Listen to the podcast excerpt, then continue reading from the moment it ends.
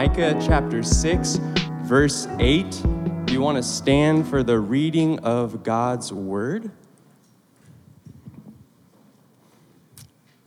Micah chapter 6, verse 8. It should be on the screen, I think. It says, He has shown you, O mortal, what is good, and what does the Lord require of you? But to act justly, and to love mercy, and to walk humbly with the Lord your God. You may be seated.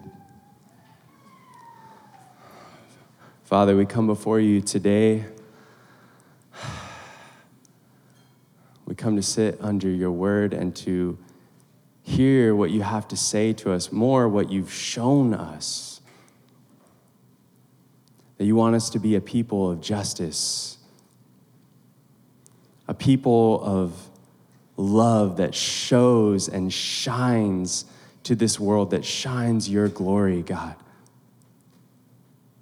so that everyone might see our good deeds and give glory to our Father in heaven.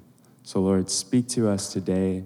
Let your spirit be present in this room, powerful in our hearts. God, open our hearts to hear what you have to say today.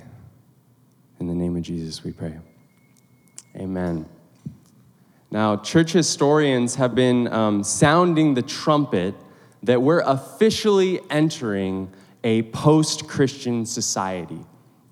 Okay, so, for the last 1700 years, Western society has largely been unified under this umbrella of Judeo Christian morals, values, and worldview.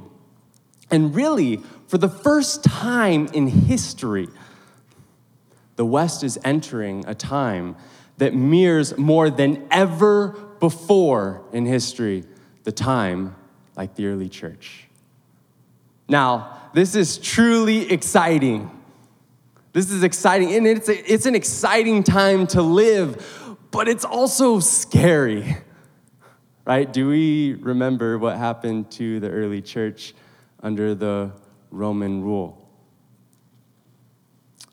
Because early Christians were seen as subversive to society and they refused to worship the Roman imperial court, uh, cult, sorry, they were ostracized, they were persecuted, and they were made sport of in the sight of belligerent audiences. And today, Christianity is increasingly no longer seen as, as a legitimate religious faith, but is actually hostile, even harmful to the progress of society. It seems that every negative, political, social epidemic, even the pandemic, is being pinned on the backs of Christians. And to be sure, we are not scot free. But more and more, Christians are being seen as seditious, subversive, even toxic to society due to our um, harmful, suppressive sexual ethic, our views on the sanctity of life, and the like. So, as we approach an epoch that most mirrors the time of the early church, the question we must ask is how did they win over the Roman Empire? Historian Kyle Harper reminds us that in the Greco Roman society, where the early church took root, women were powerless and they were described as possessions in the legal language of the empire. Sex slavery, or what we call sex trafficking, was accepted as the norm in that time. And then the early church came along, and it was the first community in history to call that injustice by its name and to call that society into account. Harper says that you can actually trace the spread of the early Christian church by tracing the legal band of sex slavery throughout the Roman Empire. Did you hear that? In his estimation, he says the most reliable index for the early church's spread is the legal overturning of sexual violence against victimized women. Wow, that's amazing. You know what that sounds like? That sounds like justice. And I submit to you today that as we enter this new era, we must go back to our roots as a people of justice. This is how we're going to win over the society for Jesus Christ. So we're, com- we're continuing in our series called Early Church, um, sorry, Early Church. We're continuing in our series called Future Church, actually. I'm like, early, future, we're, we're looking back to go future, actually. We're, so we're continuing in our series called Future Church today, where we're joining with a network of churches to, with a unified voice, address the challenges of our culture and, and come up with a concrete practice and response as the church. Now, some of this material is copied straight out of this conglomeration of churches. Um, so, if this message resonates with you today, you can thank the network that we're part of, and if it doesn't, you can thank Dan for letting me screw this one up. But um, where we're heading today is we are a community of justice in a culture of consumerism. Our first point today is that we cannot separate personal righteousness and public justice. Personal righteousness and public justice. We cannot separate those. So, God speaking back in Micah to, through his prophet to the southern kingdom, 700 BC, says, He has shown you, O mortal, what is good and what the Lord requires to act justly, or as some translations put it, to do justice, do mishpat. This immensely important biblical word. And it's often coupled with another immensely important word, tzedakah, righteousness. To do justice and righteousness are at the heart of the biblical message for God's people. These words, now they have a lot of overlap. Sometimes they're almost used synonymously, but if we're to see their general differences, um, justice is just the outworking of personal righteousness. So justice is more outward and public, and, and, per, and righteousness is more my inner character that stems from my relationship with God. But it should become immediately apparent, right? That you can't divorce the two, right? My, my, this relationship, this transformation that's taking place in my heart by the righteousness of Christ has to be worked out. It has to show, right? You can't, you can't divorce the two. And to separate them is why God so often rebuked the Israelites. So, back in Micah's day, right before the passage that we read, the famous passage in verse 8, if you go back to verse 6, you'll see, I think it will be on the screen, the people ask God, With what shall I come before the Lord and bow down before the exalted God? Shall I come before him with burnt offerings, with a calf a year old? What, what can I worship God with? What can I offer God? What can I bring to worship you, Lord? And then the ante is up here. Shall, um, will the Lord be pleased with thousands of rams and ten thousands of rivers of oil? Um, and, then, and then the most hyperbolically of all, should I offer my firstborn? Like, what can I do to worship the Lord, to give and to sacrifice? And he says, He doesn't just want our worship to be private and personal, He wants it to be public. He has shown you what is good and what the Lord requires to do justice. See, the Israelites were oftentimes really good at their personal spiritual practices. Like they prayed, they meditated on scripture, some of them had it memorized. They gave their tithes and offerings, their sacrifices. They, they religiously kept the Sabbath. Um, they even fasted, but over and over, God rebukes the people because their personal devotion didn't spill over into their relationships to other people, specifically their relationships to the less fortunate, the oppressed, the marginalized, the foreigner, and the poor. So again, we cannot separate personal righteousness and public justice. Now, there are two dangers we have to be careful of when we embark on a life of justice and righteousness. The first, and the one I would say the church has been a little bit prone to as of late, is to focus too much on our personal righteousness, our personal devotion to God, to the neglect of the social justice. Remember, when I talk about righteousness, I'm not talking about, you know, being a, a religious rule follower, okay? I'm, I'm talking about this inner soul and character formation that is brought about by this intimate relationship with God. See, spiritual formation and soul care are in the air right now, and they are really, really welcomed. They're needed. But if our inward spiritual formation doesn't lead to outward kingdom mission, then it's, it's hollow. Tyler Staton of Bridgetown, he's one of the churches we're um, really taking the lead from in this series. He reminds us our spiritual formation must spill over the banks into others.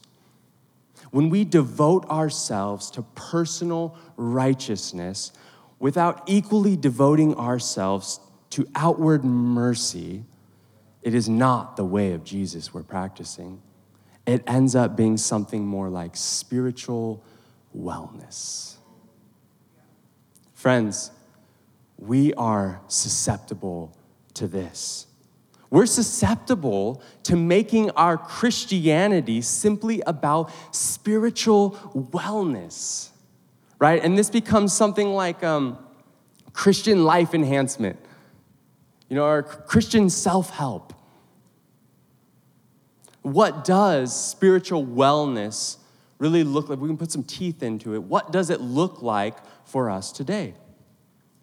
Well, I would say all these really great things taking care of our bodies by working out and maybe eating organic i don't know maybe you're gonna go vegan up in here um, it could be uh, taking care of our mental health so important seeing our counselors uh, making sure our purchases are ecologically sustainable, but it can even be a lot more subtle than that.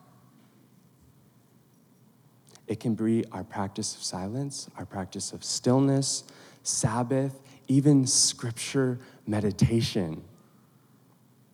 These are great things. We, they're necessary things, right? But if these don't lead us to extend justice to the poor the needy neighbors right around us, they're not the way of Jesus. Our personal piety must fuel public justice or it counts for nothing.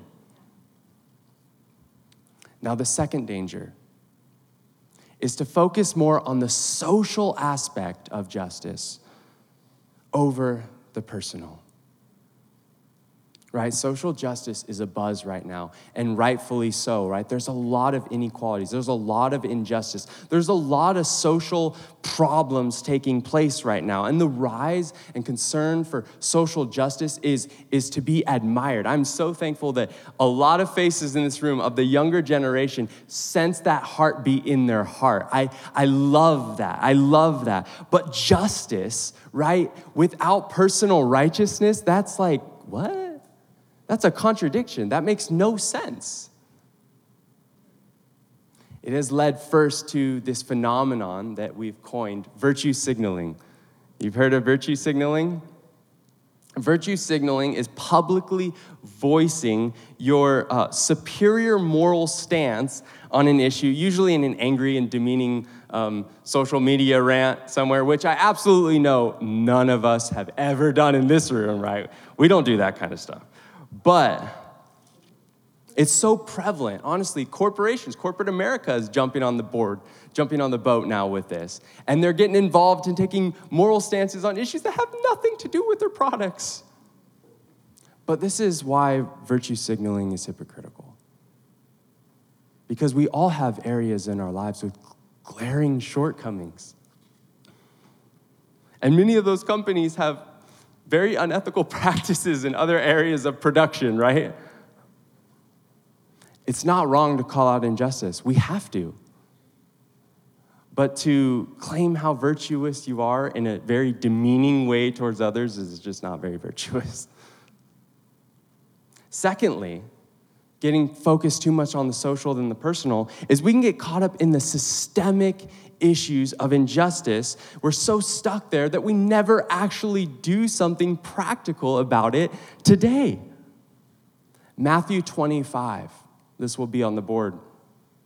Jesus gives his final teaching before he's arrested. I want this to sink in to your hearts real quick. This is his final teaching before he's arrested. His last words. And guess what it's about? Doing justice. Doing justice to those around us. He says it's so important as we read this that our, our fate, our eternal fate, can be determined by if we did justice to the poor and needy around us or not. Wow. Matthew 25, starting in verse 31. We're going to read this together. Just meditate on this. If you want to just close your eyes, I mean, this is a heavy portion of scripture. I'm just going to read this nice and clearly. Why don't you just honestly just close your eyes and listen. When the Son of Man comes in his glory, and all the angels with him, he will sit on his glorious throne. All the nations will be gathered before him, and he will separate the people one from another as a shepherd separates the sheep from the goats.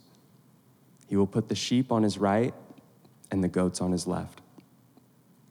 Then the king will say to those on his right, Come, you who are blessed by, by my Father, take your inheritance, the kingdom prepared for you since the creation of the world. For I was hungry, and you gave me something to eat. I was thirsty, and you gave me something to drink. I was a stranger, and you invited me in. I needed clothes, and you clothed me. I was sick, and you looked after me. I was in prison, and you came to visit me. Then the righteous will answer, Lord, when did we see you hungry and feed you, or thirsty and give you something to drink? When did we see you a stranger and invite you in, or needing clothes and clothe you? When do we see you sick or in prison and go visit you? And the king will reply, Truly I tell you, whatever you did for one of the least of these brothers and sisters of mine, you did to me. Then he will say to those on his left, Depart from me, you who are cursed, into the eternal fire prepared for the devil and his angels. For I was hungry, and you gave me nothing to eat. I was thirsty, and you didn't give me anything to drink. I was a stranger, and you didn't invite me in. I needed clothes, and you didn't clothe me. I was sick and in prison, and you didn't look after me. And they will answer, Lord, when did we see you hungry or thirsty or a stranger or needing clothes or sick or in prison and we didn't help you? And he will reply, Truly I tell you, whatever you did not do for one of the least of these, you didn't do for me. Wow. That's heavy. That's powerful. Pastor Dave Lomas of Reality San Francisco, um, talking about this passage, says sometimes it's so often to get caught up in the systemic issues of, of things that we don't actually do anything practical about it. He says, right, we're, we're smart enough to know that there's systemic issues behind injustice. We're smart enough to know that there's systemic issues behind poverty and the poverty cycle. We're, we're smart enough to know that there's systemic issues um, behind homelessness. We're smart enough to know that. But the way of Jesus doesn't excuse us from doing something about it today. He says, notice what Jesus doesn't say. Jesus doesn't say, I was sick and you healed me. He doesn't say, I was in prison and you liberated me. He doesn't say, I was a stranger and you bought me a house. He doesn't say that. It's actually more basic, right? I was hungry and, and you, you gave me something to eat. I was thirsty and you gave me a cup of water. I was a stranger and you, you welcomed me. I was in prison and you visited me. See, fighting against the systemic uh, issues of injustice are important, but we can't get so focused on the social aspects that we don't do any tangible thing about it today. Jesus does both. He does practical, tangible things every day, and he overturns the tables of the, in the temple.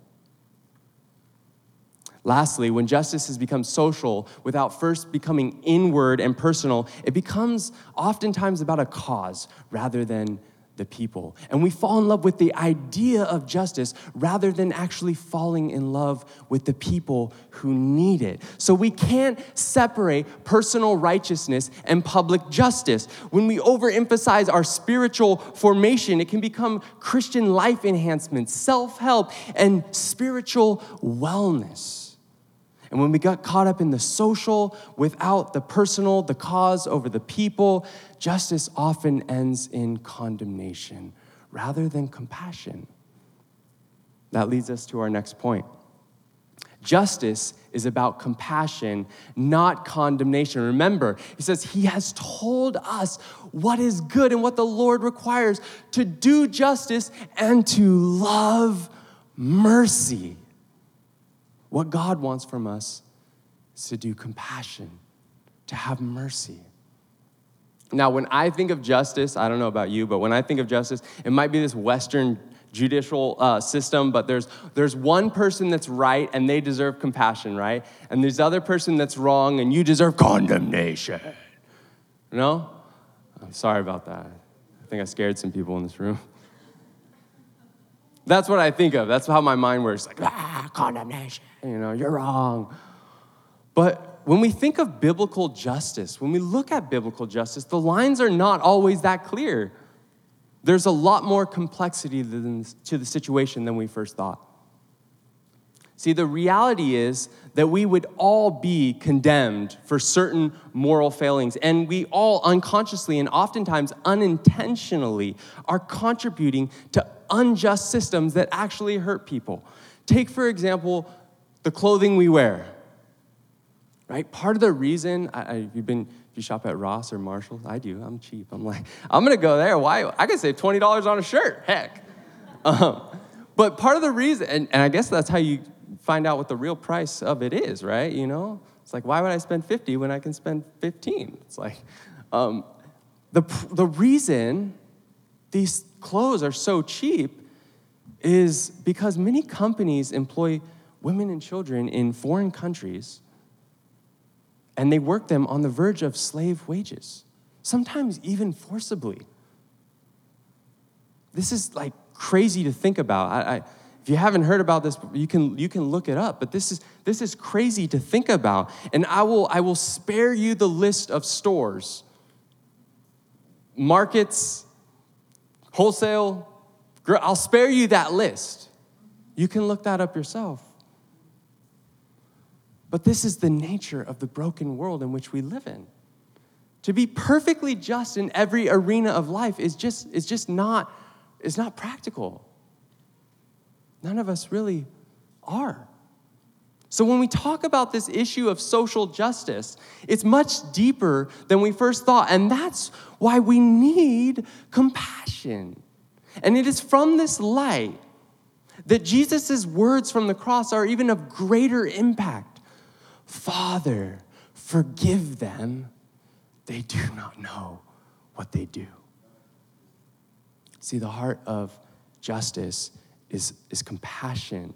That's the heart of it, not condemnation. So let me give you one more example, okay? Take abortion heavy topic. We, as believers, we miss the mark if we simply denounce the evil that is taking place in, in that industry. That's true. That must be called out, and we should do something about it. But the question is how's the heart in which we do that? Do we have compassion? Do we have compassion on, on the women in that situation who sometimes often are fraught with fear and anxiety or shame or anger over what has happened? Moreover, compassion leads us to do something about it. Maybe compassion leads us to consider setting up mobile clinics where you can get an ultrasound and you can have resources and, and help for other avenues. And if they decide to take those avenues, maybe compassion will lead us to adopt those children. The 670,000 that enter the foster system in this nation annually. Maybe that's what compassion does. Maybe it will lead us to foster that's social justice. That's justice, is it not? Being a solution, a compassionate solution. Shameless plug. That's why I love that we partnered with uh, Royal Family Kids Camp. And we gave foster kids a week of reprieve, laughter, and the love of Christ. Our very own Katie Randall headed that up for neighbors. And for an entire week, these kids were given the love and hope of Jesus. That is doing justice, social justice. I'm persuaded that honestly, a lot of what goes under the banner of social justice today is just angry condemnation of the other side. I don't think that's the way of Jesus, though. Yes, injustice must be called out. But the heart of it, the heart of justice is compassion. The heart of justice is mercy, not judgment. As we come into our third point here, can start landing the plane shortly. So just hold on to do justice, we will have to live humbly. We're going to have to live humbly if we're going to do justice. Now, this is the third rubric that Micah gives us. Remember, he says, He's told us what is good and what the Lord requires to do justice, to love mercy, and to walk humbly before the Lord your God. Now, I think this is in contrast to our often loud, lavish, and consumerist culture. We live in a culture where our good deeds are broadcasted over the airwaves for all to see and like. But Jesus said, Be careful not to practice your righteousness in front of others to be seen by them. We also live in a lavish culture where, quite honestly, we have so much the needs of others don't really affect us or our pockets that much. But the needs of others must affect us. They must. Literally, personally, financially, they must affect us. When they don't, sometimes an unhealthy power dynamic is created between the haves and the have nots, the haves who help those who are in need when it doesn't affect us, sometimes justice can become patronizing. Or at best, it just doesn't bring the change we're really looking for, right? Unfortunately, we see this a lot with NGOs who go to underdeveloped countries. See, the factors of, of poverty and how to get out of poverty are complex. And, and sadly, what, um, we often see that NGOs who want to help underdeveloped countries, they, they struggle to bring about long-term healing and change, even though their impulse is, is justice and compassion. Now, in contrast to that, Jesus, Jesus gives us a clear rubric that that not only secures true and liberating justice, but transforms us. So I'm going to give you a simple progression here a progression to humble, powerful justice. Three simple things simplicity, generosity, and solidarity. First, simplicity. Now, simplicity is popular right now. It's in the air. We see this in the minimalist trend, which I love, or tiny house and all that kind of stuff. It's so cool. I love that kind of stuff. But maybe I'm just a skeptic. I'm I just I'm skeptical. I'm skeptical that this isn't just another consumeristic, you know, fashion uh, uh, statement, you know, uh, or uh, you know, a hashtag on our posts, you know, looking for likes. I'm, I, am i am skeptical of that kind of stuff. Uh, but in contrast to our uh, simplifying our wardrobe or our house furnishings, I want to talk about simplifying our life, simplifying our schedule. See, I'll speak for myself, but a lot of times I'm just too busy to care. I'm just too busy to care. We live in a fast paced society, and it is unsustainable. Not only is it unsustainable, it's, it's harmful to my soul. The barrage of news and vibrations from our devices, coupled with the busy life needed to keep up and maintain and keep our socioeconomic status, squelches the command and the desire to do justice. But, friends, if we're gonna take justice seriously, we're gonna have to make time for it. We're gonna have to make time for it. We're gonna have to make time in our schedule to stop by the side of the road.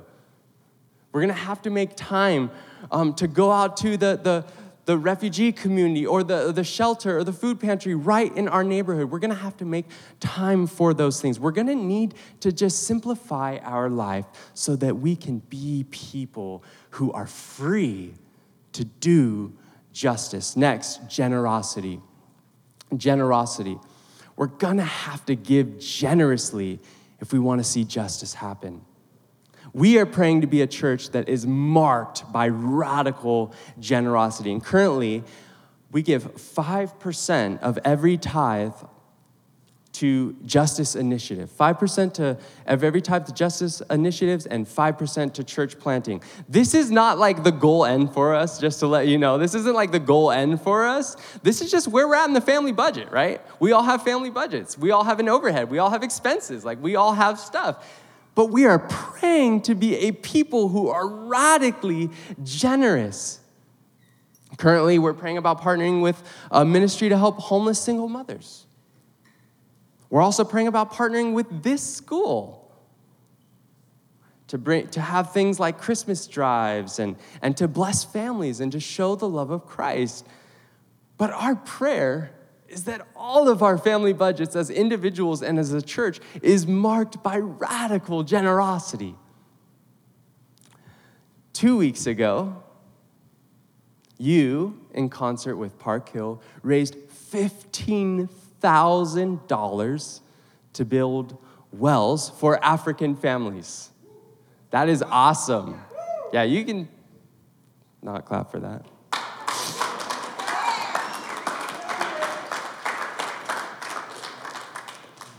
That was actually a joke, but you didn't have to. Um, see, the average African has to walk four miles just to get water. And in one weekend, we were able to build two wells.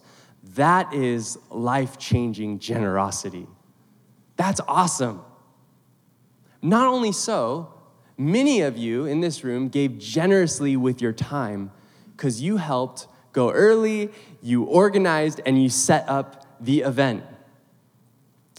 Now, I usually think the walk for whatever's or the run for this reason are, are kind of cheesy because I'm like, I, what does that have to do with the cause? Like, I don't, I don't get the connection sometimes, and I'm like, what are we doing?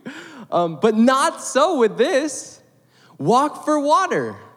They literally walk four miles on average to get water, and we walked four miles and we even carried like these jugs of water, these heavy jugs of water. Not me though. I mean, I my baby's heavy enough, so I didn't carry no jugs of water.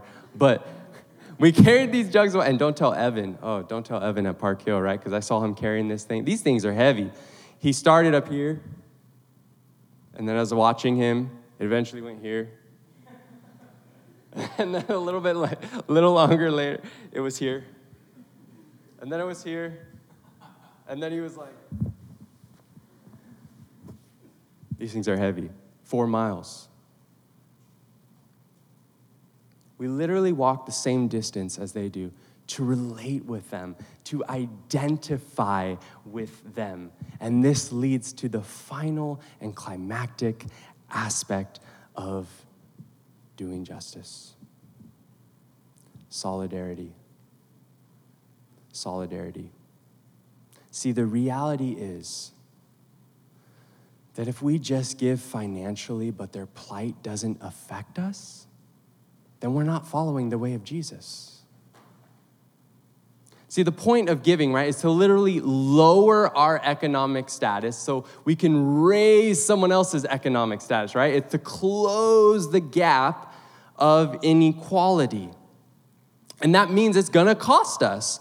But we know that just giving money doesn't always fix the situation, right? But in Christ, we have the greatest example of life changing liberation and justice the world has ever known, and it's called the incarnation. See, Jesus didn't just lower his economic status, he lowered himself. Jesus descended into the depths of our plight and utterly identified with us. He didn't just carry our sorrows, He didn't just carry our shame. He expressed the greatest act of solidarity the world has ever known when he humbled himself and became one of us. God became man to rescue us from our hopeless predicament. The Bible says in Philippians chapter 2 although Jesus was by very nature God. He didn't count equality with God something to be grasped. He didn't count equality with God something to be clung to, something to be held on to. That's my prerogative because I'm God. He didn't do that. Rather, he made himself nothing, taking on the very nature of a servant and being born in the likeness of humanity and being found in human form, he humbled himself. The Bible says, For you know the grace of our Lord Jesus, that although he was rich, yet for your sake he became poor, so that by his poverty we might become rich. The Bible says that Jesus descended so low, he said, The Son of Man has nowhere to rest his head. By all accounts, Jesus was homeless, he was a foreigner, he was rejected, he became imprisoned, he humbled himself by becoming obedient to the point of death, even death on the cross. Therefore, God highly exalted him and bestowed on him the name that is above every name, that at the name of Jesus, every knee will bow, whether in heaven or earth or under earth, and every tongue will confess that Jesus Christ is Lord to the glory of God the Father. Friends, this is the paradigm of the Christian life. This is the paradigm of justice, the humility, and the subsequent exaltation. This is why the ministry of Mother Teresa was so effective. When she served the poor, she didn't just stay at arm's length. She took a vow of poverty and entered in their plight to express the transforming justice of solidarity. Jesus is the model for justice. And the cross is the only place on the planet you will find saving, liberating, transforming justice. In the most humble act, mercy and justice were held perfectly intact at the cross of Christ, where God took on flesh to bear the judgment we deserve to give us the mercy we didn't. Justice, mercy, humility. He has shown us. He's shown us what is good and what the Lord requires of us to do justice, to love mercy, and to walk humbly with the Lord our God. Friends, let's be a community of justice. Let's be a community of justice. Let's return to our roots. Let's return to the way of Jesus. As we end here, Shua, if you want to come up. Three simple takeaways, three simple practices. We want to get real concrete with this. Three simple practices to justice. First, proximity. Proximity. Start with who's around you. Could be the homeless man on, this, on your corner. Start with them. Just talk to them. Just say hi. Just give them the dignity of, the, of, of, a, of acknowledging a human being made in the image of God.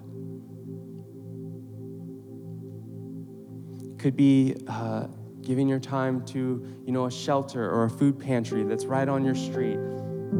Even our neighbors around us, just getting to know them. My neighbor this week, I walked outside and seen a grown man crying. and I asked, What's wrong? And He said, My, my dog died. He was hurt. His dog, 17 years. That's a long time. So I made him some dinner just to show the love of Jesus. Just start in your proximity. Start in our proximity. Second, generosity. I already went over this, but let's pray to be a people who are radically generous with our budget, and we might have to live a little more simply to do that. Lastly, solidarity. Let's love others to the extent that it affects us. Let's not stay at arm's length. Let's descend into their pain so that we can truly help them out. See, sometimes just throwing a rope doesn't work, right? Jesus didn't just throw a rope to us, He climbed in and He carried us out. If we're gonna be a people of justice, we're gonna get our hands dirty. We're gonna get our feet wet. We're gonna do more than just throw ropes. Proximity, generosity, solidarity. Let these be the practices for us as a community to be a people of justice.